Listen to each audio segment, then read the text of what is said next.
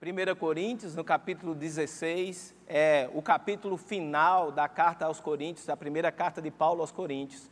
No verso 13, ele fala algo, ele diz assim: sede, 1 Coríntios 16, 13, diz: sede vigilantes, permanecei firmes na fé, portai-vos varonilmente, que quer dizer ser valente ou corajoso, portai-vos corajosamente e fortalecei-vos. No verso 14 ele diz: Todos os vossos atos sejam feitos com amor. Olha que coisa importante, que coisa preciosa. A Bíblia nos recomenda, através de Paulo, nessa carta aos Coríntios, ele diz que a gente precisa permanecer em fé, a gente precisa ser corajoso. E esse ser corajoso, ele fala se portar corajosamente. É uma posição que você assume de coragem por causa da fé que você tem, por causa da palavra que você tem, você toma posse dessa palavra e posição. Sempre quando você toma posse, você tem que colocar posição. Então, se posicione de maneira corajosa, e ele, e ele continua dizendo: fortalecei-vos, e é exatamente isso que você está fazendo hoje, nessa noite, você está se fortalecendo na palavra, escutando da palavra e congregando, mesmo de uma maneira online, você está junto com a igreja, sendo fortalecido na palavra. E por fim, ele diz: todos os vossos atos sejam feitos em amor. Eu quero explicar esse todos para não banalizar esse todos e você ficar achando que coisas que são da sua responsabilidade de fazer, você está fazendo porque você ama, é amor. Existe uma responsabilidade sobre a minha vida de colocar comida lá em casa. Essa é uma responsabilidade do cabeça. Então, ir para o supermercado ou na padaria ou comprar essa comida e trazer para casa não é em si um ato necessariamente de amor, é uma responsabilidade que eu tenho de alimentar três boquinhas. E olhe que são três boquinhas rochedo lá em casa. Eu chamo o mais velho de forrageira, porque o rapaz é uma arte de comer absurdamente especializada. Então, é minha responsabilidade trazer comida para casa. Mas onde é que eu manifesto amor trazendo comida para casa? É minha responsabilidade comprar o pão e trazer ele para casa. Um ato de amor é saber a padaria que eles gostam. Um ato de amor é saber quais são os gostos que ele tem e me esforçar um pouco mais. Não preciso gastar mais dinheiro, mas talvez não esteja aquela padaria que eles gostam dentro meu, da, minha, da minha comodidade ou do lugar que eu iria passar. E eu vou um pouco mais além na padaria que eles gostam e vou e pego o pão específico que eles gostam. Então, o ato de amor é você ir além da marca, é você fazer o extra, não o que é sua responsabilidade de fazer. Sua responsabilidade, ela deve ser feita, mas o amor, ele é demonstrado indo além. Ele fala aqui: todos os seus atos sejam feitos em amor. Olha que tem, eu não sei se você consegue ver, mas existem dois posicionamentos aqui. O primeiro é o fazer. Sejam feitos, é um posicionamento natural, algo que você precisa fazer. Não existe amor se não tiver demonstração desse amor. O amor teórico, ele é bonito e fica no livro, e esse amor teórico é o amor que o mundo tem, é o amor que o mundo cobra. O mundo cobra um amor teórico, mas o amor do tipo de Deus é aquele que faz algo. Deus amou o mundo de tal maneira que fez algo pelo mundo. Ele deu Jesus, ele semeou Jesus. Então, o amor do tipo de Deus é um amor que faz. Então, a primeira parte desse negócio aqui é fazer é se posicionar, faça algo. E a segunda parte é com amor. Esse amor não é o nosso amor natural, mas esse amor é o amor ágape. Então a gente vai se posicionar e fazer algo natural, mas a ferramenta que a gente vai utilizar não é natural. Quando a ferramenta não é natural, ela não é gerada por merecimento, mas ela é gerada pela fé daquilo que Deus fez em nós. O amor do tipo de ágape, ou o amor do tipo de Deus, o amor ágape, ou o amor do tipo de Deus, é um recurso sobrenatural que foi depositado em nós. Então preste atenção, você andar em amor, desse amor que ele está recomendando, significa você fazer algo natural, mas a motivação que você tem por dentro, ela é sobrenatural. Então faz com que você faça algo naturalmente para pessoas que não merecem. Porque o que foi gerado para você fazer não necessariamente veio daquela pessoa, mas veio da fonte celestial. E você age com aquela pessoa, mesmo sem ela merecer, porém, agarrado ou fundamentado na ferramenta sobrenatural do amor dentro de você. Vamos melhorar isso aqui. A paixão, nesse verso 14, fala assim: a versão A Paixão, verso 14 diz: Deixe que o amor e a bondade sejam a motivação por trás de tudo o que você faz.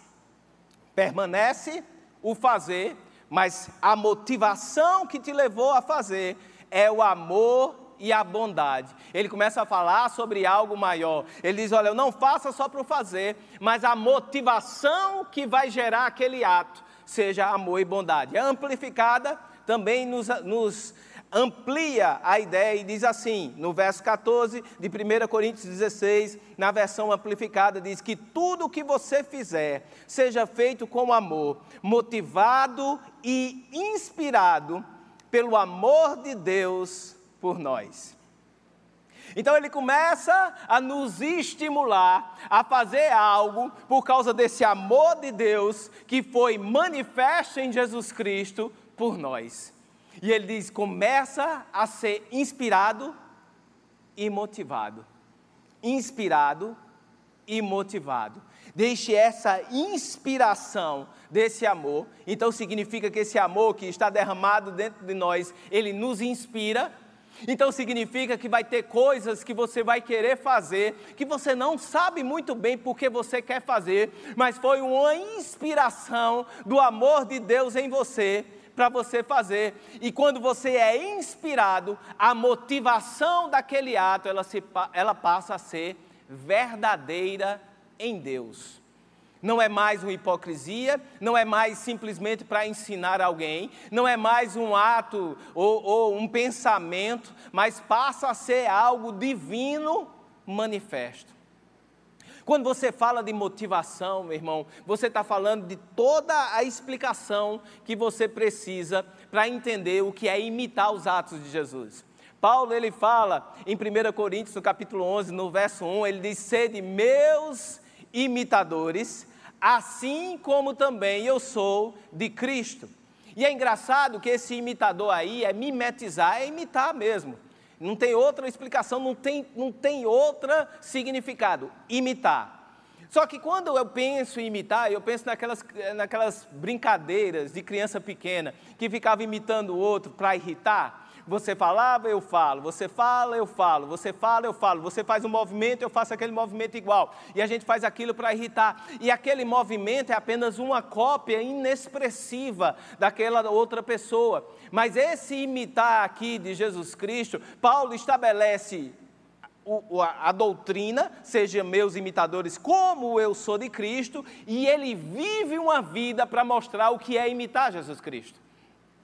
Ele diz a doutrina ser meus imitadores, como eu sou de Cristo, e ele vive a vida dele sobre padrões celestiais que Jesus Cristo estabeleceu na cruz, para a gente entender que aquilo ali não é simplesmente um imitar para ser um clone de Jesus Cristo, mas é que a motivação que nós temos por dentro muda. Eu gosto de Paulo, porque Paulo, em alguns textos, ele fala segundo o evangelho de Jesus Cristo que eu prego, e ele fala esse negócio assim sobre orientações que ele recebeu recebeu do próprio Jesus. Jesus apareceu para ele, não menos, apareceu para ele e deu orientações doutrinárias para ele seguir. E ele começa o ministério dizendo: ó, segundo o Evangelho de Jesus Cristo, segundo o Evangelho de Jesus Cristo, que ele mesmo apareceu e me disse. Mas no final da vida dele, nas cartas, ele vai começar a falar segundo o meu Evangelho. O que é que mudou? Aquilo no relacionamento internalizou tanto em Paulo, virou tanto o motivo que ele fazia as coisas, que agora não era só mais o evangelho de Jesus, era o evangelho dele também. Aquilo virou parte dele e era tudo que ele era, tudo que ele sabia, tudo que ele entendia. E agora ele abre a boca para dizer: não, mas segundo o Evangelho de Jesus Cristo, mas agora está dentro de mim, é meu também, segundo o meu Evangelho. O padrão de imitação que Paulo estabelece é a imitação verdadeira que vai na motivação de tudo o que você faz. A motivação ela é o foco da imitação. A identidade com alguém não é só copiar o ato em si, mas ter a mesma motivação. E você só consegue esse ato de identificação que produz motivação pelo relacionamento, meu irmão.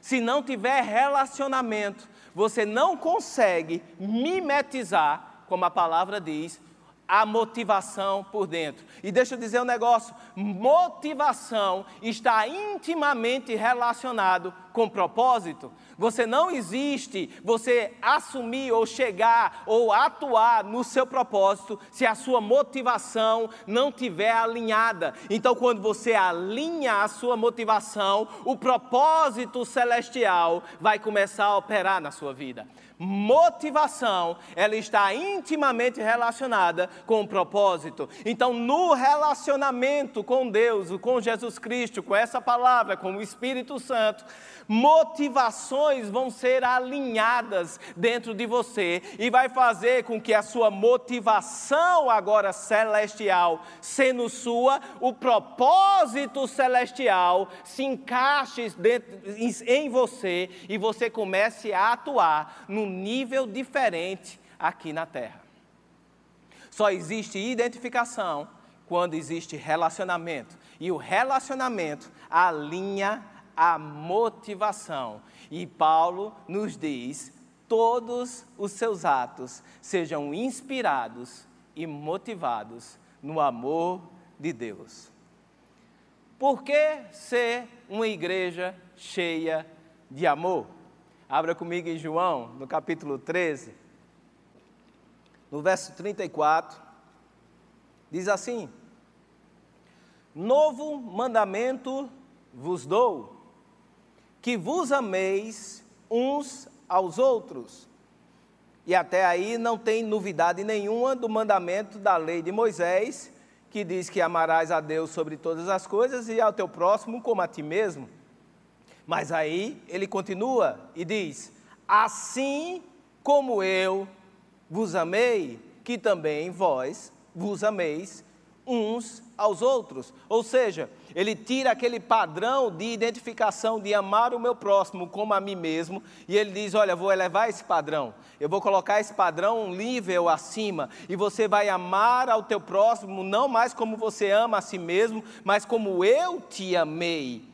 Esse eu te amei, ele estabelece um padrão alto, porque Jesus morreu por você e por mim, sem nós merecermos, começa por aí. Então, o amor que ele quer que você ame seu irmão é que você seja capaz de dar a vida pelo seu irmão, mesmo sem ele merecer. Olha como esse padrão é alto. Mas não é somente isso. Ele diz: Olha, o novo mandamento eu vos dou, que ameis uns aos outros como eu vos amei. Significa que está disponível você provar do amor dele de uma maneira que vai afetar a sua maneira de se relacionar com os outros.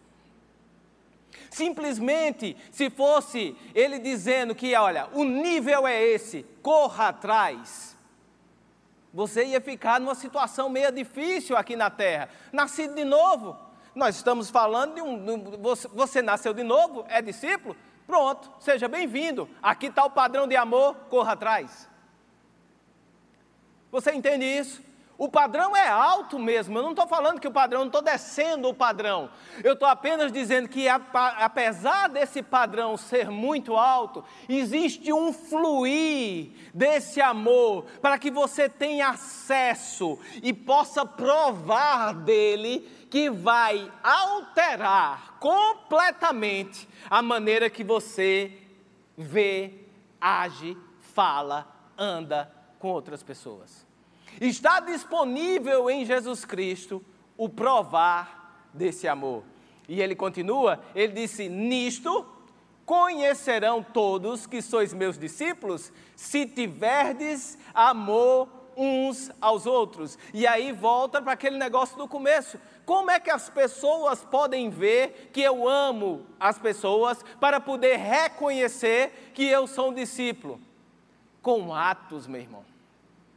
Só existe a manifestação desse amor que está dentro de mim quando eu faço algo pelas pessoas. Existe a necessidade de atos direcionados às pessoas, motivados por esse amor que me influenciou, para que as pessoas reconheçam que nós somos discípulos de Jesus.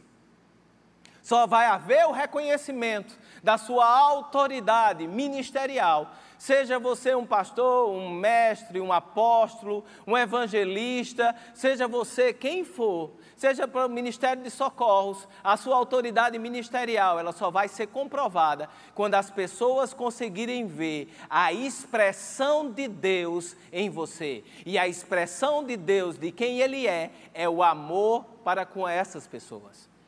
Então, a autoridade que você tem, no chamado que você tem, ela é validada, presta atenção, validada na terra por expressões de amor para com pessoas. Agora o texto ele fala de todos, todos, todos reconhecerão a sua autoridade quando você andar em amor. Todos reconhecerão a sua autoridade todos aqui são todas as pessoas, tudo bem, mas também são todos os principados e potestades que estão aqui na terra. Preste atenção. A autoridade de Jesus está no nome dele, e o nome ele me deu. Mas o reconhecimento de discípulo de Jesus vai vir quando eu der uma carteirada bem grande no inferno. E que carteirada é essa? Orar em línguas, não, orar em línguas é muito bom. Você está conectado com os céus orando em línguas, mas não é oração em línguas que vai fazer você ser reconhecido ou a sua autoridade ser reconhecida aqui na terra. Profetizar? Não. Profetizar é muito bom, mas é algo celestial agindo por você para pessoas, não vai validar a sua carteira de autoridade nessa terra. A Bíblia diz que céus e terra reconhecerão todos que você é um discípulo de Jesus quando você se posicionar em atos motivados pelo amor de Deus para com os outros. Você consegue perceber? Você consegue ver isso? É uma validação da sua autoridade de discípulo de Jesus, quando você é motivado e inspirado por esse amor. Porque uma igreja deve ser cheia do amor. Abra comigo em Gálatas, no capítulo 5, no verso 6. Gálatas 5, verso 6. Fala assim: porque em Cristo Jesus nem a circuncisão, nem a incircuncisão tem valor algum, mas a fé que atua pelo amor. Olha só, esse ato é ser eficaz, produzir ou mostrar poder. E esse pelo é o canal de um ato ser manifesto. Então a Bíblia está dizendo que a fé, ela é eficaz e mostra o poder quando ela é canalizada pelo amor. Olha, preste atenção. Tem muita gente que tem problemas de falta de água. E se eu dissesse assim: olha, eu tenho um trilhão de litros de água para deixar disponível para você. E se eu pegar esse um trilhão de litros de água na casa da pessoa, jogar em cima assim, soltar as comportas e aquilo cair de uma vez, o que é que acontece? Destruição total. A água não vai ser aproveitada, a casa, se não for forte, ela vai cair, romper, ou vai ter goteira, vai ter uma inundação. Então, aquilo que seria a solução da vida daquela casa, um trilhão de litros de água, foi liberada de uma forma que não trouxe a efetividade que aquela água poderia promover. Mas se pelo contrário eu pegar esse um trilhão de litros de água e colocar numa caixa e canalizar para aquela casa, aquele canal vai direcionar tanto a força daquela água como a eficiência para usar onde eu quiser aquela água, que vai ser bênção para aquela casa. Então a fé, a fé por si, ela é poderosa, meu irmão. A fé por si, ela é o poder de Deus em manifestação, o dunamis divino. Mas como é que eu faço para essa fé ser eficiente na minha vida? Amor. O amor canaliza as suas ações de fé e a torna produtiva. Traz resultados positivos que duram. Meu irmão, quando Deus fala sobre resultados de algo, são resultados que têm valores eternos. Porque tem muita gente agindo em fé por aí, que faz uma coisa ou outra pela fé, e a fé vai agir porque o poder está na fé, mas os, aquilo que ela constrói não dura, não permanece. Quantos ministérios a gente vê crescendo e de repente apaga e vai-se embora e a gente nunca mais vê? Por quê? Porque tinha muita fé, mas o resultado para ser eficiente, eficaz e durar eternamente precisava estar canalizado pelo amor. Ok? Porque todo mundo ficou em silêncio, eu vou ler 1 Coríntios capítulo 13, no verso 1. Pastor, como é que você escutou que eu fiquei em silêncio? Acho que foi os, olhos, os ouvidos proféticos que me fizeram ouvir. 1 Coríntios capítulo 13, verso 1 diz assim: Se eu falar com eloquência, eloquência, quase que não sai. Se eu falar com eloquência humana e com êxtase próprio dos anjos e não tiver amor, não passarei do rangido de uma, de uma porta enferrujada. Está na mensagem esse daqui, desculpa. Não passarei do rangido de uma porta enferrujada. Se eu pregar a palavra de Deus com poder, revelando todos os mistérios e deixando tudo claro como um dia, ou se tiver a fé para dizer a uma montanha, pule e ela pular, e não tiver amor, não serei nada. Se eu der tudo o que eu tenho aos pobres e ainda for para a fogueira como Marte, mas não tiver amor, não chegarei a lugar algum. Assim, não importa o que eu diga, no que eu creia ou o que eu faça, sem amor, eu estou falido. Forte essa versão, mas verdadeira, meu irmão. Totalmente verdadeira. O amor, ele estabelece o canal que sua fé vai produzir frutos que permanecerão para a eternidade. Quer construir algo que dure? Seja motivado e inspirado pelo amor. Continuemos. 1 João, no capítulo 4, no verso 18. Diz assim: no amor não existe medo. Antes, o perfeito amor lança fora o medo. Ora, o medo produz tormento, logo aquele que teme não é aperfeiçoado no amor. Quando a gente lê, a gente precisa lembrar da base que a gente estabeleceu. Esse amor não é amor teórico.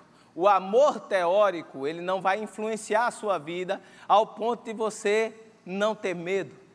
O amor que vai influenciar a sua vida para lançar a desgraça do medo que lhe paralisa fora é o amor que age, é o amor que faz algo. Quer lançar? Está com medo, meu irmão?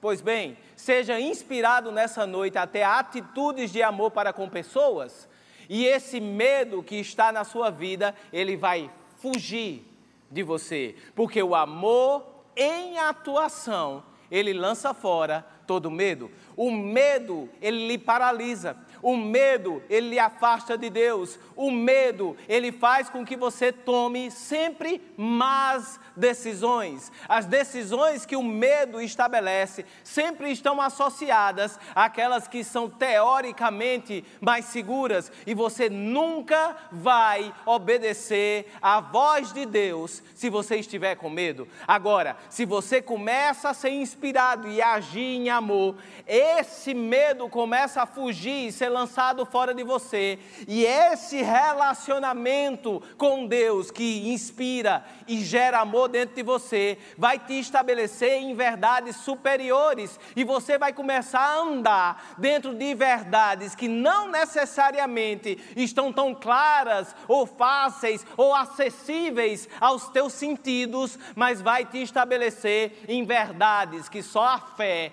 pode ver. Você vai começar a agir dentro de um contexto de avanço, de rompimento. Falamos muito de avanço, falamos muito sobre rompimento, isso é uma verdade. Vamos avançar, vamos romper, mas o avanço e o rompimento, ela sempre está associado em você dar o passo. Só rompe se você pisar. E Moisés estava lá perguntando: e agora, Senhor? Por que, que a gente faz? Está ali o exército chegando, o mar está aqui na frente, o que, que a gente faz? E Deus diz: Por que clamas a mim? Diz ao povo que marche, simplesmente pisa as águas, que elas vão se abrir. E se o mar não se abrir, você vai andar por sobre elas. 1 João, no capítulo 4, abra comigo lá, e a gente ainda está falando o porquê. 1 João, no capítulo 4, no verso 7, diz o seguinte: Amados, amemo-nos uns aos outros, porque o amor procede de Deus, e todo aquele que ama é nascido de Deus e conhece a Deus. Aquele que não ama, não conhece a Deus, pois Deus é amor. Novamente, a gente pode pensar que Deus está estabelecendo um padrão alto, dizendo: Olha, eu sou assim, se tu quiser, tu corre atrás para amar e chegar no meu nível, e aí sim eu vou dizer que você me conhece, porque você chegou no meu nível. Isso é completamente impossível, meu irmão. É impossível você sozinho conseguir amar da maneira que Deus ama. E o que ele está dizendo aqui? Ele está dizendo que o amor procede de Deus. O amor procede de Deus. O que isso quer dizer? Ele é a fonte desse amor. E ele está dizendo assim: se você diz que ama a Deus e não ama as pessoas, ele vai continuar dizendo isso, você na realidade você não ama a Deus. Por quê? Porque como Deus é a fonte, quando você soma você em um relacionamento, relacionamento é sinal de mais, e Deus, o resultado igual é você amar as pessoas. Preste atenção. Deus, a fonte do amor, relacionamento, mais você. Essa é a equação. Deus, você, Deus, mais você. É igual a quê? Amar as pessoas. A marca que você está tendo um relacionamento com Deus a maneira de você saber que você está tendo um relacionamento com Deus é como você tem se relacionado com as pessoas que estão ao seu redor. Preste atenção, isso não, não é um padrão estabelecido por Deus para você chegar lá, mas é antes de tudo um termômetro para saber como é que está o seu relacionamento com Deus. Como é que está meu relacionamento com Deus? Como você tem tratado as pessoas na sua casa? Como você tem tratado as pessoas no seu trabalho? Como você tem tratado as pessoas na sua igreja? Como você tem tratado as pessoas que estão perto de você? O termômetro de quão você está andando com Deus é o quão você está amando as pessoas. Lá em Hebreus, no capítulo 11, no verso 6, diz que a gente precisa de fé para andar junto com Deus. Ou seja, o acesso a Deus é a nossa fé, mas o resultado de uma caminhada com Deus é o amor que Ele tem pelas pessoas, atuando dentro de você e alterando a sua maneira de se relacionar. Você consegue compreender isso, meu irmão? Os atos de amor de Deus, eles são absolutos. O que é isso? O amor dele é absoluto. Ele sempre vai agir em amor, porque isso é a essência dele. Então, tudo que ele faz num relacionamento com o homem é fruto e motivado por quem ele é. Deus é amor. E não necessariamente Deus vai agir da maneira que o politicamente correto da sociedade acharia que deveria ser o certo.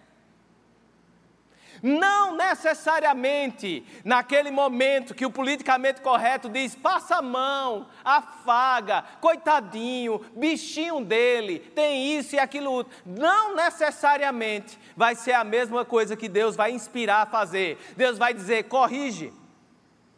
Corrige porque ele precisa mudar. Confronta confrontamento dos seus defeitos, das suas falhas, é um ato de amor de Deus absoluto, porque Deus não quer que você permaneça errando pelo resto da sua vida. Você não quer que as suas crianças precisem de você o tempo todo, o todo tempo. É isso, pastor. Se você tiver um menino de 15 anos que não consegue descer para ir na padaria para comprar o pão, você precisa rever seus conceitos para com ele ele, porque ele precisa ser corrigido e exposto a coisas que o fazem crescer. Deus quer que a gente cresça e para isso Ele vai confrontar as nossas falhas, vai confrontar os nossos defeitos. E onde eu sou confrontado com Deus? Num relacionamento íntimo com Ele. Paulo estava enfrentando um problema e ele disse que era um mensageiro de Satanás. E ele diz que orou a Deus três vezes. E Deus não respondeu. E na terceira vez, e eu acho engraçado, é que Paulo, ele relata isso porque Paulo é um homem de orações respondidas. Orar três vezes não é normal para ele. Normal é ele orar e as coisas acontecerem, mas dessa vez ele estava orando errado, ao ponto dele repetir três vezes e Deus falar com ele e dizer: Olha, menino, o negócio é o seguinte, isso não vai mudar. É necessário que você seja confrontado nessa área, mas uma coisa eu te digo: a minha graça te basta. Então deixa de olhar para a situação e começa a ter prazer em mim. Preste atenção. Deixa de olhar para a situação, começa a ter prazer em mim. E ele diz: "Em mim você tem a solução". Onde eu vou ser confrontado com os meus defeitos num relacionamento íntimo com Deus. Quando eu olho para Ele e espero nele a solução para as coisas que eu preciso para crescer. Como eu faço para ser uma igreja cheia de amor? Como eu faço para ser uma igreja cheia de amor? Uma igreja, ela não é um prédio, uma igreja, ela não é uma entidade, igreja não é uma pessoa jurídica, igreja não é uma placa nem um ministério. Igreja é cada um de nós que estamos juntos em um lugar, fazendo com que o nome de Jesus seja celebrado e jogado para cima. Então, o nome de Jesus ser exaltado em meio a uma congregação nos faz igreja. E como é que eu faço para uma igreja ser cheia de amor? Cada indivíduo dessa igreja precisa agir em amor, ou cada indivíduo dessa igreja precisa ter uma experiência com o amor de Deus que vai mudar a história da vida dessa igreja. Romanos, no capítulo 12, no verso 9, diz assim: O amor seja sem hipocrisia, detestai o mal, apegando-vos ao bem amai-vos cordialmente uns aos outros com o amor fraternal, preferindo-vos em honra uns aos outros. Primeira coisa que esse texto fala é o amor seja sem hipocrisia, no verso 9. O amor seja sem hipocrisia. O amor seja sem hipocrisia. O que é um amor com hipocrisia? É aquele amor superficial? É aquele amor de sorriso de igreja, de porta de igreja, que diz: Oi, meu irmão, como você está? E o irmão responde: Estou muito bem, não. E você diz: Rapaz, que coisa, né? Mas senta lá. É aquele como você está vazio só de educação, que você realmente não está preocupado em entender qual é o que ele está passando ou como você pode ajudá-lo. É aquilo superficial, hipócrita, que não está realmente disponível para aquele irmão. E você pode pensar, mas isso é função do pastor? E é verdade, é função do pastor, mas também é função minha e sua. Quando foi perguntado Caim a respeito de Abel, Deus, cadê teu irmão? E ele respondeu: Eu sou o cuidador do meu irmão. E a resposta é óbvia: sim. Nós somos cuidadores uns dos outros. Nós devemos cuidar uns dos outros e nós devemos amar uns aos outros. Então a dor de um é a dor minha, a alegria dele é minha alegria. Como o meu irmão vai se alegrar e eu vou ficar triste pela alegria dele? Como ele vai estar passando por uma dificuldade e eu vou estar indiferente à dificuldade do meu irmão? E a Bíblia continua: amai-vos uns aos outros preferindo-vos em honra uns aos outros. Eu posso até merecer passar na sua frente, mas vai lá, vai na minha frente agora. Não, pode, é minha vez, eu sei, é minha senha, mas eu quero que você vá, preferindo atos de amor em honra. Atos de amor em honra. Efésios capítulo 4, no verso 2. Efésios 4, 2.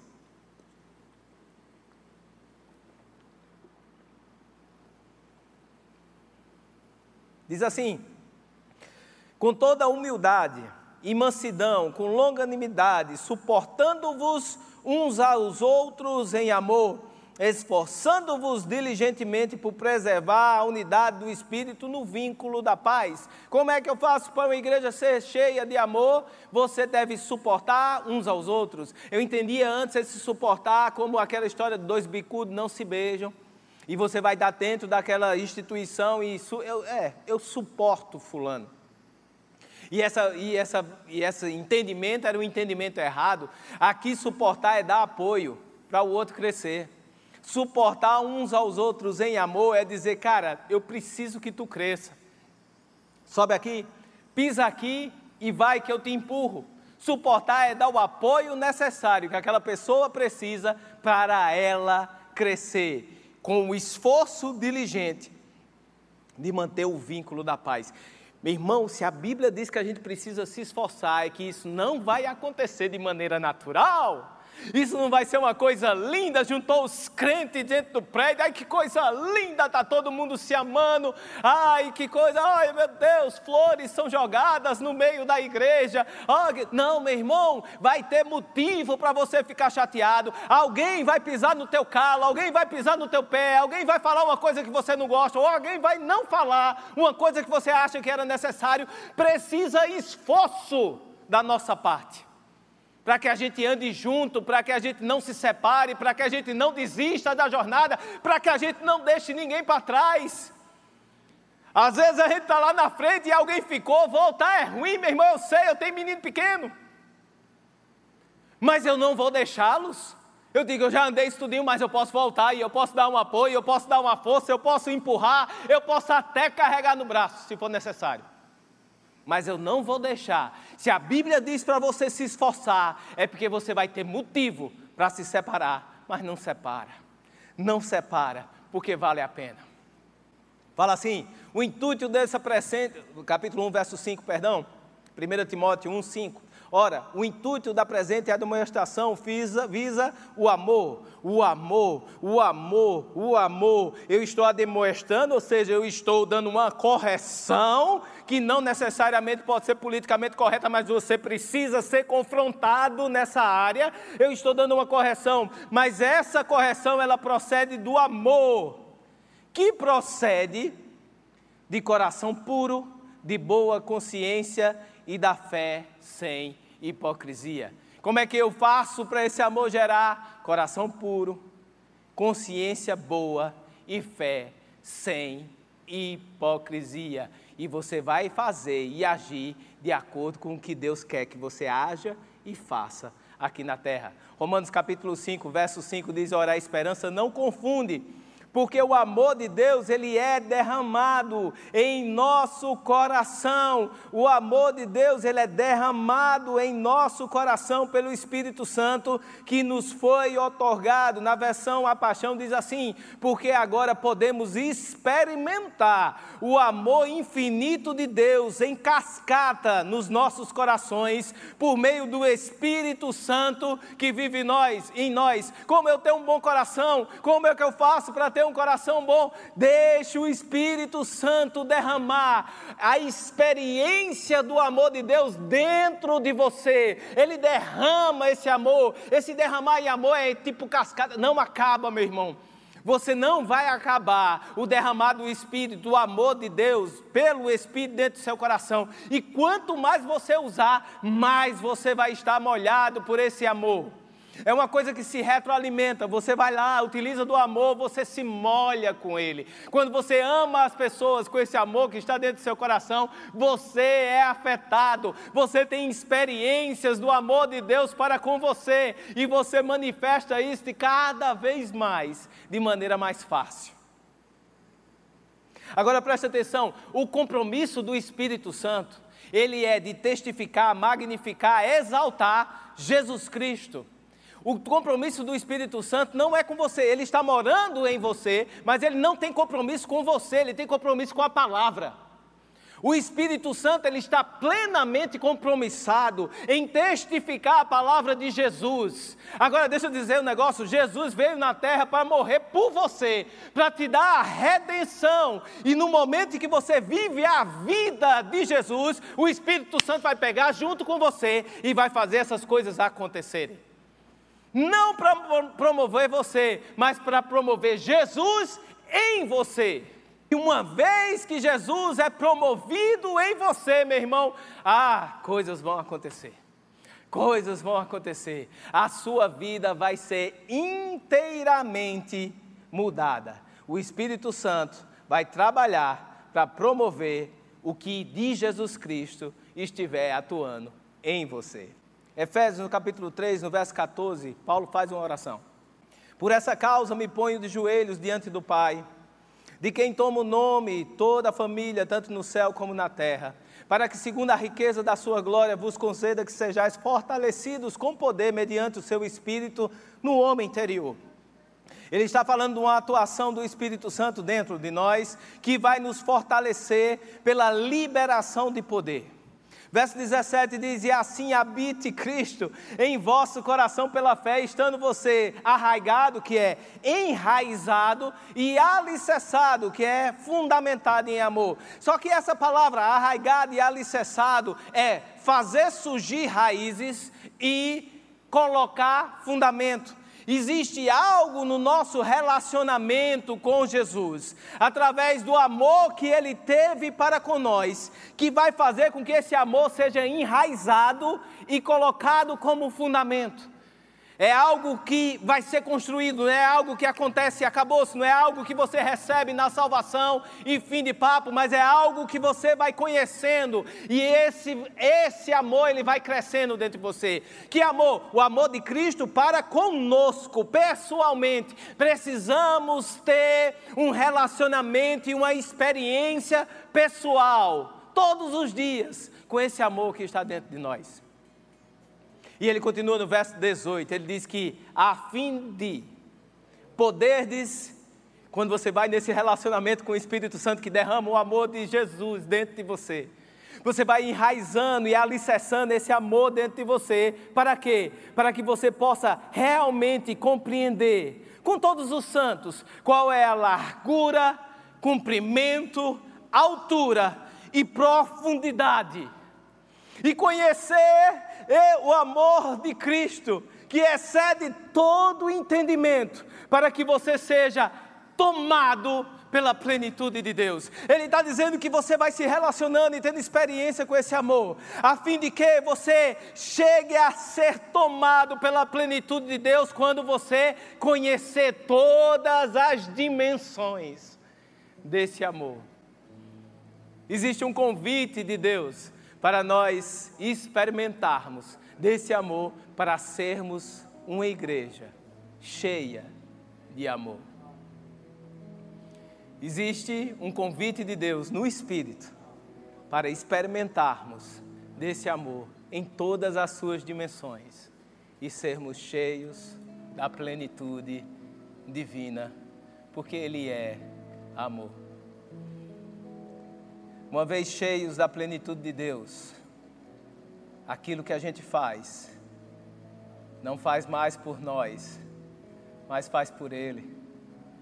E aquilo que é feito por Ele permanece para sempre. Construa a sua vida na motivação do amor. Construa a sua casa na motivação do amor. Construa a sua família na motivação do amor, meu irmão. Para que essas coisas que você faz, a sua casa, o seu lar, a sua família, o seu relacionamento, eles não sejam abalados pelas coisas terrenas, é hoje e não é amanhã, mas eles sejam fundamentados naquilo que é eterno e que não abala de maneira nenhuma. Pode vir epidemia, pode vir crise, mas você está construído e fundamentado num valor eterno que nunca se abala, que nunca se acaba. No capítulo 13 diz que aquilo que é divino, que opera aqui na terra, seja profecia, seja línguas, vai passar, meu irmão, mas o amor, ele permanece eternamente. Se fundamente em experiências com esse amor, que vai te estabelecer em um patamar de eternidade que não pode ser abalado pelas coisas naturais.